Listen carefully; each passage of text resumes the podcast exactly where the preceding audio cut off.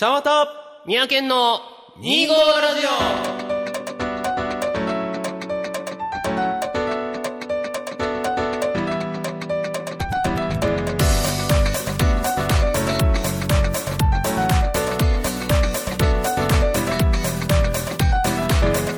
皆さんこんにちは。ちゃんわたです。始まりました2号ラジオ。この番組は2月25日生まれちゃんわたと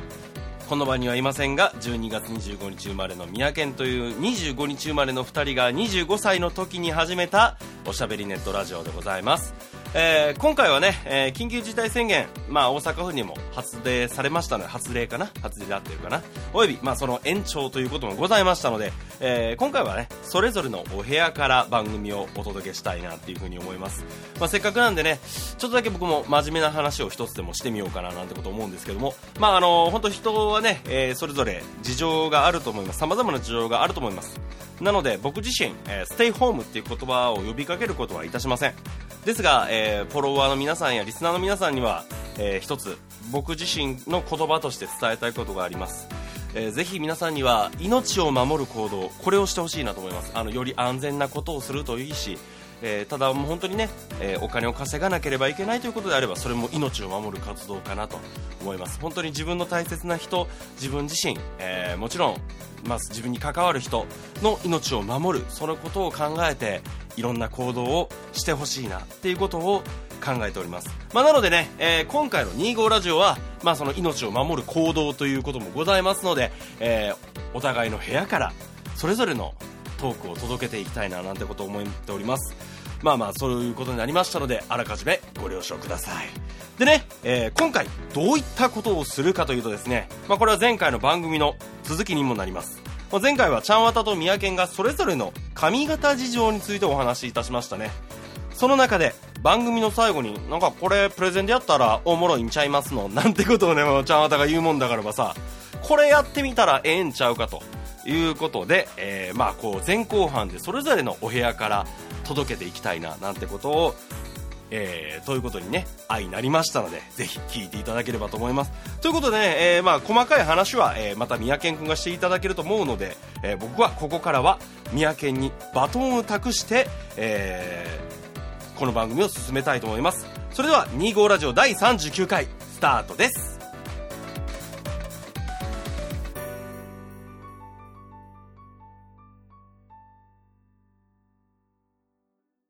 票を勝ち取れプレゼンバトル2択でゴー！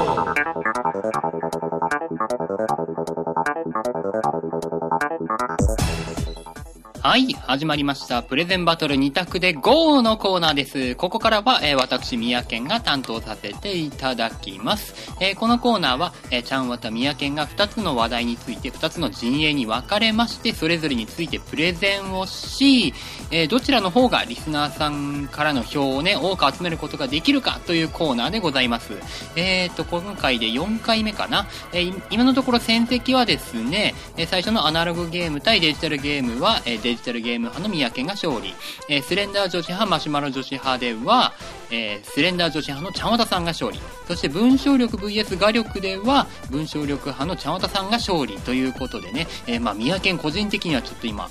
戦績が負け越してるところでございましてね、えーそろそろここで勝利をもぎ取っていきたいところでございます。さあ、そういうわけで、そんな、えー今回のテーマはこちら。好きなのはどっち？天然パーマ？坊主？ということでね、えー、前回、違うな、前々回か？違う、前回だ、ごめんなさい。の、えー、ワード、えーっと、フリートークでですね、えーお互いの髪型についてね、えー、トークをさせていただきました。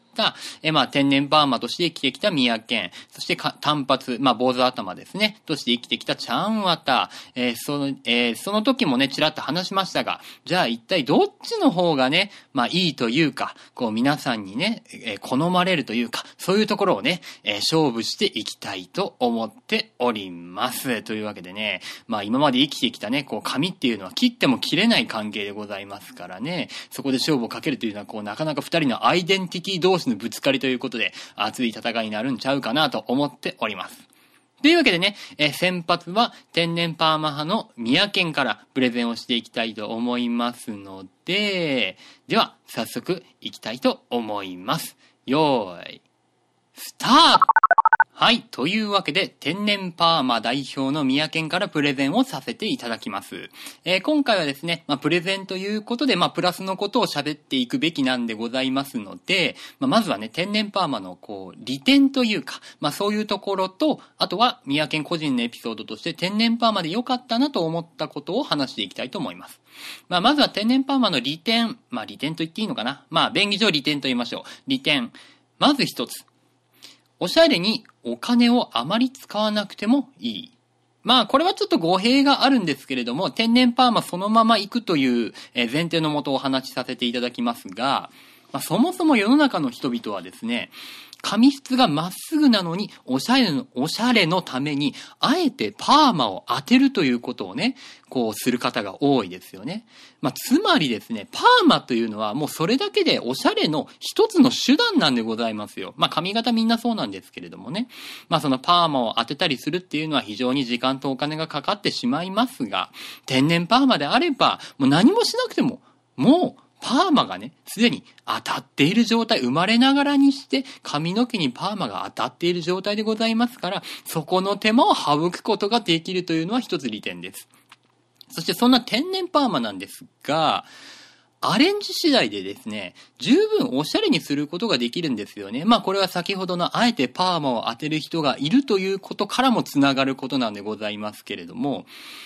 まあそのアレンジの仕方、髪型のセットの仕方によっては、天然パーマっていうのは十分こう、おしゃれな髪型にすることができます。で、まあ言い方があれですけれども、天然パーマって結構ね、セットの仕方とかに自由が効くんですよ。ちょっと伸ばして、後ろ髪でキュッて結ぶと、なんかちょっと、それだけでおしゃれな感じにもなりますし、2ブロックにすると、髪の毛がまっすぐな人の2ブロックよりもまた違った印象を得ることができる。えー、普通の人がそういう髪型に、えーする時よりも、天然パーマにすると、そこが目立ってですね、よりおしゃれ感がアップするというふうに思うわけなんですよね。まあこれはね、おしゃれさんの人は特に、こう、自由度を求めてね、まあワックスつけたりだとか、えー髪を染めたりだとか、そういうことする方も多いと思うんですけれども、天然パーマにすると、そこの辺の自由が効きやすい。アレンジが非常に効きやすいので、自分の思ったファッションスタイルとか、えー、おしゃれな格好にすることがたやすいということなんですよね。まあ、天然パーマ、パーマっていうだけでね、他の人との差別化というか、個性をね、自分の個性も出しやすいですので、まあ、おしゃれさんには、えー、結構いいポイントかなと思っております。まあ、まあ、この辺はね、こう、おしゃれな人は特にということなんですけれども、あとはね、こう、細かいところの利点を言わせていただきますと、ま、天然パーマっていうだけでね、やっぱ目立つんですよ。そうするとね、人に結構覚えられやすい。まあ、いい悪いは別にして、その、印象をね、強く相手の方に与えることができるんですよね。もう、髪の毛天パになるとね、ちょっとシルエットが大きくなるんですよ。頭の。そうするとやっぱりそこに目がいって、あ、天然パーマなんだこの人。あるいはパーマの人だっていう覚えられ方をするので、こう結構久しぶりに会っても、おー、髪の毛見たら誰か分かったよ、みたいなね。こういうことが起こったりするんですよね。まあ、覚えられやすいっていうのは、こう、人付き合いする中で結構いいポイントかなと思っております。また、こう、天然パーマっていうのは、なんだろう、そんなに人口的には、やっぱり天然パーマの人の方が少ないのかな。で、やっぱりこの、割とおしゃれにアレンジを、えーしやすいというか、個性が出やすいという話をしたと思ったんですけど、やっぱ目につくんですよね。そうするとね、天然パーマってだけで、あの、それだけで話題ができるんですよ。その髪の毛って天然それとも人工的なパーマ？とかね。いやいや、これ天然なんですよ。子供の頃からずっとこんなんでね。え、そうなんですか？大変じゃないですか？いやいやいや、とかね。もうそれだけで結構ね、話題を出せるんですよね。まあ、これは、サラサラの髪の毛の、めちゃめちゃ髪の毛綺麗な人とかも、髪綺麗だねっていう話題になると思うんですけれども、天然パーマだと、特にこう、めちゃめちゃお手入れをしなきゃとか、もうツヤッツヤにお金かけてしなきゃとかをしなくても、天然パーマってだけで、もうそこ、えーその、そこに、注目されるということなんですよね。まあ、やっぱり先ほどの話とつながりますけれども、人付き合いするにあたって印象が強いとか、こう話題に出やすいっていうのはね、こうスムーズに人と会話をするにあたって結構重要なポイントかなと思っておりますね。はい。こう何もしなくても、まあ何もしなくてもって言ったら語弊がありますけど、こうめちゃめちゃこう伸ばしたりとかそういうことしなくても自然体で人に覚えられやすいっていうのはなかなかいいポイントかなと思いますね。はい。いやー、こう、でね、ここからは、こう、天然パーマで良かったことについてちょっとシフトして話していきたいと思います。こう、先ほどの話ともちょっとこう重なるんですけれども、やっぱりこう、話題になりやすいとかね、人に注目されやすいっていうところで、こう、いろいろエピソードトークとかもできるようになるわけですよね。これは話し手にとっては結構大きいことなんですが、このね、私の頭の、えー、エピソードでいくつかあるのが、あの、美容師さん。まあ、髪の毛を切りに行ったりしますよね。こう、床屋さんとか美容師さんとかからね、なんか不思議なこう評判というか、なんつったらいいんだろうな、不思議な評価を受けることが結構ありましてですね、え、っとね、二つぐらいちょっと話したエピソードがあるんで、言われたことがあるんですけれども、まず一つがね、こう髪の毛を切ってもらってるんですよ。あの、美容師さんにね。で、女性の美容師さんですなんですけれども、こう、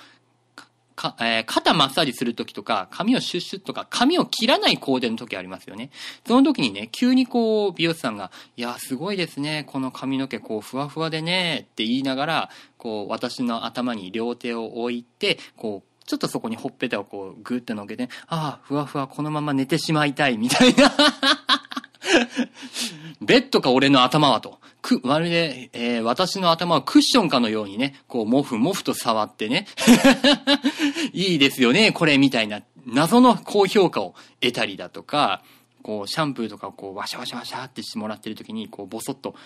いやー、すごいですね。すごいいいきめ細かい泡が立ちますね。って。言われたりだとか、謎のこう、よくわからない話題提供であったり、評価を受けたりすることがあって それ自体もまず一つ面白いし、まあこうやってね、これを他の人に話すと結構人笑い取れたりとかするんですよね。これは多分ね、こう、サラサラの髪の毛の人にはないエピソードじゃないかなと思っておりますけれどもね。まあやっぱりそれだけでちょっと珍しいというか、僕割と癖が強い方で、まあ、もふもふって言ったら言い方はいいんですけれども、こう、バッと広がるタイプなんで多分余計でしょうね。天然パーマにも多分いろんなタイプがあると思うんですが、それぞれに多分そういったエピソードであったりとか、こう、評価であったりとか受けると思うんですよ。これはね、あの、まあ、私みたいな人と話したりとか、エピソードトークを披露する人にとっては結構いいポイントかなと思っております。まあ、あと、これは人によるんですけれども、実は私ちょっと調べたんですよ。こう、天然パーマで良かったことって他の人もあるのかなと思ったら、こう、いろいろあって、ただその中でね、結構多いのが、髪の毛にボールペンを差し込むゲームができるみたいなね。実は、あの、前回も話したんですけど、これ、中学校の時僕も友達にめちゃめちゃやられてて、こう、まあ、深いんですよ。髪の毛伸びてると、もふもふでさっき言ったみたいに、綿飴みたいになってるから、そこにこう、ボールペンをさせるんですよ。それをみんな面白がってやるもんだから、まあ、これをね、いいと取るか悪いと取るか人によるかもしれませんが、そういうのが大丈夫面白いという風に取れる人は、これはね、友達から面白いやつだと思われるチャンス、いいポイントだと思っております。まあやっぱりこういうことされる人、あるいはそういう発想するやつだっていっぱいいるんだなと、私自身がちょっと笑ってしまいましたけどね。なんか、何年か前に、あの、ツイッチとか TikTok とかで、天パの人が、頭になんか何十本もボールペンを差し込んで、バーって振ってバラバラバラーっと落とす面白短編動画みたいなのが流行ったこともありましたね。それもやっぱり天然パーマじゃないとできないことなんでございますよね。はい。ということで、え天然パーマの利点と良かったことなんかをちょっとまとめますと、まあ、おしゃれに、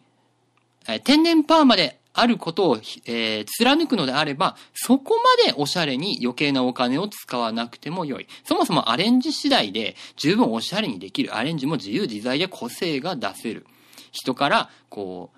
う、覚えられやすい。で、天然パーマならではの、まあ、遊びであったり、いろんなエピソードであったりとか、天然パーマじゃないとそういう風にはならないよねっていう話が、結構出るんですよね。まあ、前回言ったあの頭ぶつけた時も天パが守ってくれたみたいなのも結構そうなんですけれども。はい。その個性がね出やすい。で天パ独自のいろいろな利点エピソード面白トークとかがいろいろあるということが天然パーマのいいところだと私は思います。はい。というわけでね、えー、天然パーマの、えー、宮県のプレゼンパートでございましたと。はい。この後はですね、坊主頭派のちゃんわたさんが、え高校でプレゼンをしてくださいます。どんなプレゼンをしてくれるのか楽しみです。では、ちゃんわたさん、よろしくお願いします。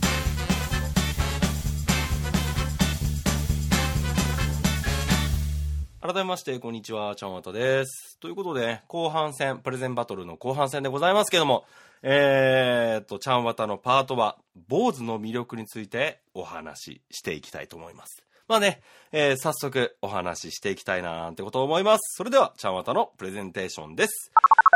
坊主頭についてのプレゼンテーションをさせていただきます。まずね、えー、私の髪型への考え方をお話ししなければななんてこと思います。まあ、まずね、そうしないとどうしても坊主の魅力ってものが伝えれないななんてこと思うのでね、ぜひお付き合いいただければと思います。あの、私はね、髪型、つまり、まあ、ヘアスタイル、まあ、それそのものがね、やっぱ表情や顔立ちに関わらず、ある程度、他の方への、相手への印象、第一印象、まあ、これをつけるものだなってことを思います。まあ、だからこそ、あの、例えば、えー、ね、髪が、髪が長い人が、いきなり短くしてきたら、あ、イメチェンしたね。イメージが変わったね。ほらね、印象が変わったわけでしょ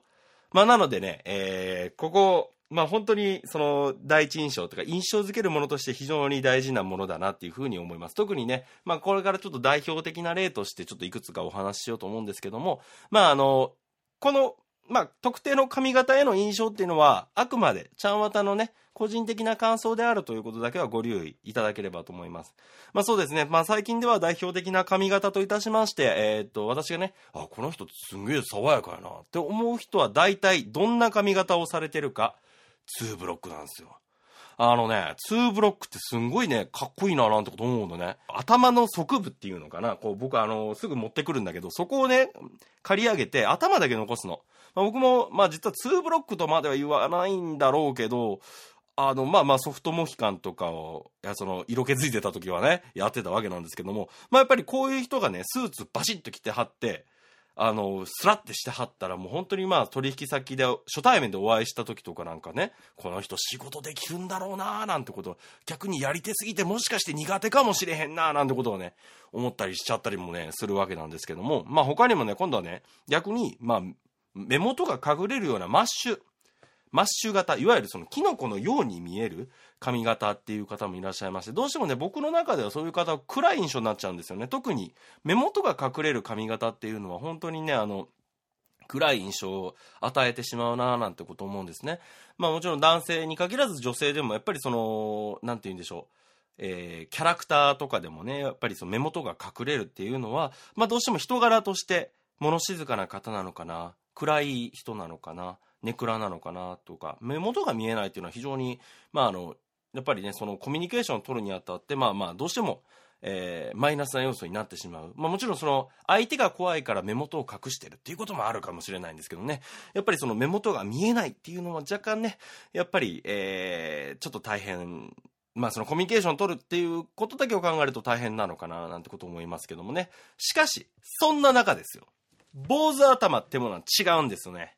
まあもちろんね、こう、どうしてもその、まあ快活的な、印象を与えるやもしれませんね。あの、最近僕ね、空海っていう映画を見たんですけど、1984年の。この映画ね、あの、主演が北大路欣也さんってもう、今では70おいくつのもすんごいベテラン中のベテランの俳優さんがいらっしゃるんですけども、その方がまだね、30代後半なのかな、多分年齢的に。だった頃もね、あの、映像を見た時にもう目がキューって開いてあって、もう目力すごいのね、あの方ね。で、その方が坊主頭で来てみんさ。僕の中でその若い頃の彼って、あの、独眼竜政宗しか知らなかったんだけど、本当にすごい、あの、パワフルな、えー、その、その、演じというか空海を演じられてかっけえななんてこと思ってね、この快活な印象を与えられて、あやっぱかっこいいななんてこと思ったんだけども、まあもちろん、えー、そういったところであったり、えー、ほらね、えー、もう一つね、今度深読みするであれば、まあ、ハゲ隠しであると。あの、ハゲってその、なんて言うんでしょう。要は髪型が、髪の毛なくなっちゃって、どうしてもその、生えてくるところと生えてこないところっていうのがあって、まあその、坊主頭にすれば、まあ全てないわけですから、えー、その、ハゲを隠すことができるなんてことをね、思って、いわゆる卑怯者だなんてことをね、言ったりする人もいらっしゃるんですけど、まあもちろんそういう気持ちも僕もわかるので、えー、まあまあ、卑怯者だという人なのかな、なんてことをね、えー、思ったりもするんですけども、しかし、まあ、しかしですよ。坊主頭っていうのは、髪型にとらわれず、まあ、その人の表情や仕草、まあ、つまりその人自身の持つものをそのまま出ていくんですね。あの、姿勢の良さ、あの、表情の一つ。何でも本当にそう。髪の毛がないっていうのはね、その人を判断する、まあ、情報としての、まあ、相手の、なんちゅうか、こんな人なのかなっていうふうな、まあ、その想像をするための情報という意味での髪の毛っていうフィルターがまず存在しない。どうしても髪型って僕は、その相手を印象づける、その、まあ、一種のフィルターだと思うの。本当に、例えば、女性だったらば、もうロングだ、ロングの黒髪のストレートはもう清楚だとか、え、ショートボブは快活的だとか、今度女性の話になっちゃったんだけど、まあ、ショートカットだったら、あのー、なんだろう、部活系の女子とか、ツインテールはロリーとか、そんなんあるじゃん。そういうのないんですよ。言っちゃ髪型、髪の毛がないっていうのは。なんでかっていうと、まあもちろんそのハゲ、ハゲじゃ、ハゲじゃないね。坊主頭にしてるっていうのは、やっぱりその快活な人かもしれないっていうのはある。それだってやっぱり野球やってる、ね、野球少年たちはみんな坊主頭にされてたりするし。だからやっぱり坊主頭イコール快活っていうのもあるかもしれないけども、でもね、お寺行ってみいさ。住職の方はもう等しく頭を丸めてらっしゃる。まあこれにも理由はあるんですけども、まあまあもちろん、それだけじゃなくてやっぱ穏やかな表情を持たれてる。そこをね、やっぱりそこを読み取るのは相手の人柄、髪の毛じゃないんですよ。髪の毛だともうやっぱりその、そこでやっぱりフィルターかかっちゃうから、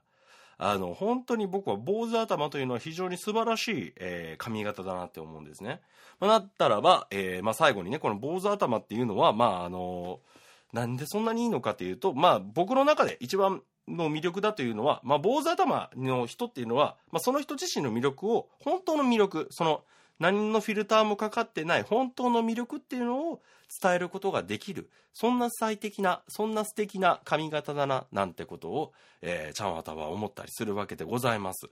うん、そうなんですよ。あのね、まあちょっと僕もね、やっぱり、まあ最後に、えー、まあ指名というわけでお話ししようと思うんだけど、まああの、一説によるとなんでぼ、坊主、いわゆるお坊さんは、なんで頭を剃髪するのかななんてことを調べたら、えー、一応分かりましたよ。こだわりを捨てること。髪型を、えー、持つっていうのは、あの、まあ髪型ではないね。あの、苦しみから逃れるためにはこだわりを捨てることなんですよ。このこだわりって何かっていうと、まあまあ、これはいろいろ千差万別あるんですけども、この髪型っていうところのこだわりで言うんだったらば、あの、やっぱりその相手に対する、その、まあ第一印象だよね。どうしてもそこってこだわりだと僕思うんですよ。その髪型、この髪だったらこうみたいな話って。だそこを捨てるって意味では僕、坊主頭っていうのがやっぱり本当に魅力的であるな、なんてことを思ったりするわけでございます。っていうところでね、まあ、もしあなた自身の魅力を引き立てたいなって思うのであれば、僕は、えー、髪型にこだわるのではなく、まず自分の頭をクワッと丸めちゃって、そこからスタートしてもいいんじゃないかな。もうそこからね、どう、どうすればいいかってことを考えたらいいと思う。本当にね、僕それはぜひ実践してほしいな、なんてことを思ったりする。そんな坊主頭のちゃんわたのプレゼンテーションでございました。以上、ちゃんわたのプレゼンテーションです。ということでね、えー、ここまで以上、プレゼンテーション、プレゼンバトルの、えー、ちゃんわたのパートでございました。えー、この番組が配信された後、ちゃんわたのツイッターにて、今回のプレゼンバトルの投票ツイート、まあ、こちらをね、えー、つぶやきますので、そちらから今回のツイ今回の、えー、プレゼンバトルの投票をお願いできればと思います。皆様からの清き一票をどうぞお待ちしております。ということでね、えー、残念ながら第39回におけるちゃんわたの出番というのは今回ここまでとなります。つきましてねあのエンディングパートは三宅君に締めてもらおうと思っておりますのでバトンを送りたいと思います。リスナーの皆さんとちゃんわたはここまでです。次回までお元気で。また次回の番組でお会いしましょう。それじゃあケン君後を頼んだよ。以上ちゃんわたでした。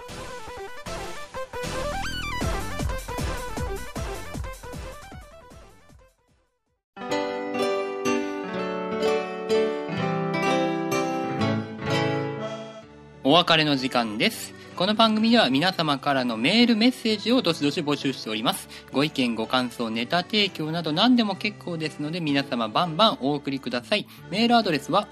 25radiokw.gmail.com 数字で25 radiokw.gmail.com です。この番組を配信しているブログにもえメールアドレスの URL を貼っておりますのでそちらもご利用ください。またブログ記事にねコメントしていただいても、えー大変結構でございます。また、ちゃんわたみやけは2人ともそれぞれツイッターのアカウントを持っておりまして、えー番組のことについてはそちらの方でつぶやかせていただいております。今回やったプレゼンバトル2択で GO の投票もですね、えーちゃんわたさんのツイッターアカウントの方で、え投票ツイートを、えつぶやいて投票を募っておりますので、ぜひそちらをチェックしていただき投票してください。えーまたこの番組の感想なんかをね、SNS などでつぶやかれる際は、えーシャープ25ラジオ、いわゆるハッシュタグってやつですね。シャープ25ラジオ、えーこのラジオはカタカナでお願いいたします。えーこのハッシュタグをつけてつぶやいていただけますと、えーちゃんわたみやけん喜んでチェックしますので、そちらも、えーぜひよろしくお願いします。皆様からのメール、メッセージお待ちしております。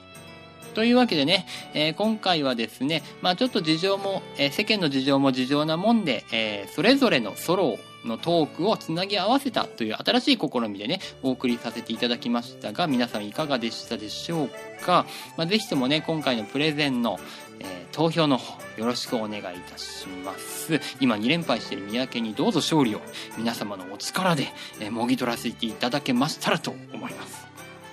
というところで、ちょっと、とえーお知らせというか、三宅個人的なお知らせ、まあ、番組にも関わることなんですが、お知らせをさせていただきます。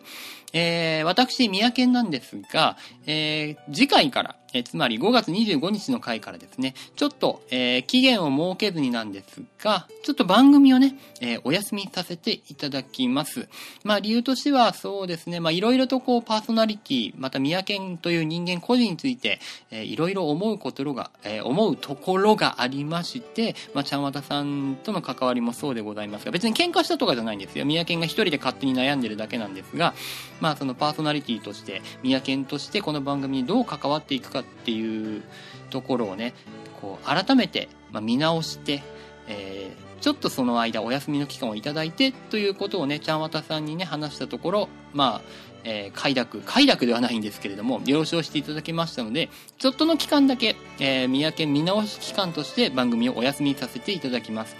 まあ、無期限とは言いましたが、まあ、夏ぐらいには、こう自分の中で気持ちの整理、えー頭の中の考えを整理してね、戻ってこれたらいいかなとは思っておりますが、まあ先のことはわかりませんが、まあ、ちょっとそんな感じになっております。というわけで、次回からちょっとの期間は、ちゃんわたさんのソロ会が、えー続くことになりますが、えー皆様どうぞそちらの方も楽しみにしてください。次回は5月25日配信となっておりますので、はい、えーそちらの方チェックよろしくお願いします。ここまでのお相手は、ちゃんわたと、みやけんでした。次回もまた聞いてくださいね。それでは、さようなら。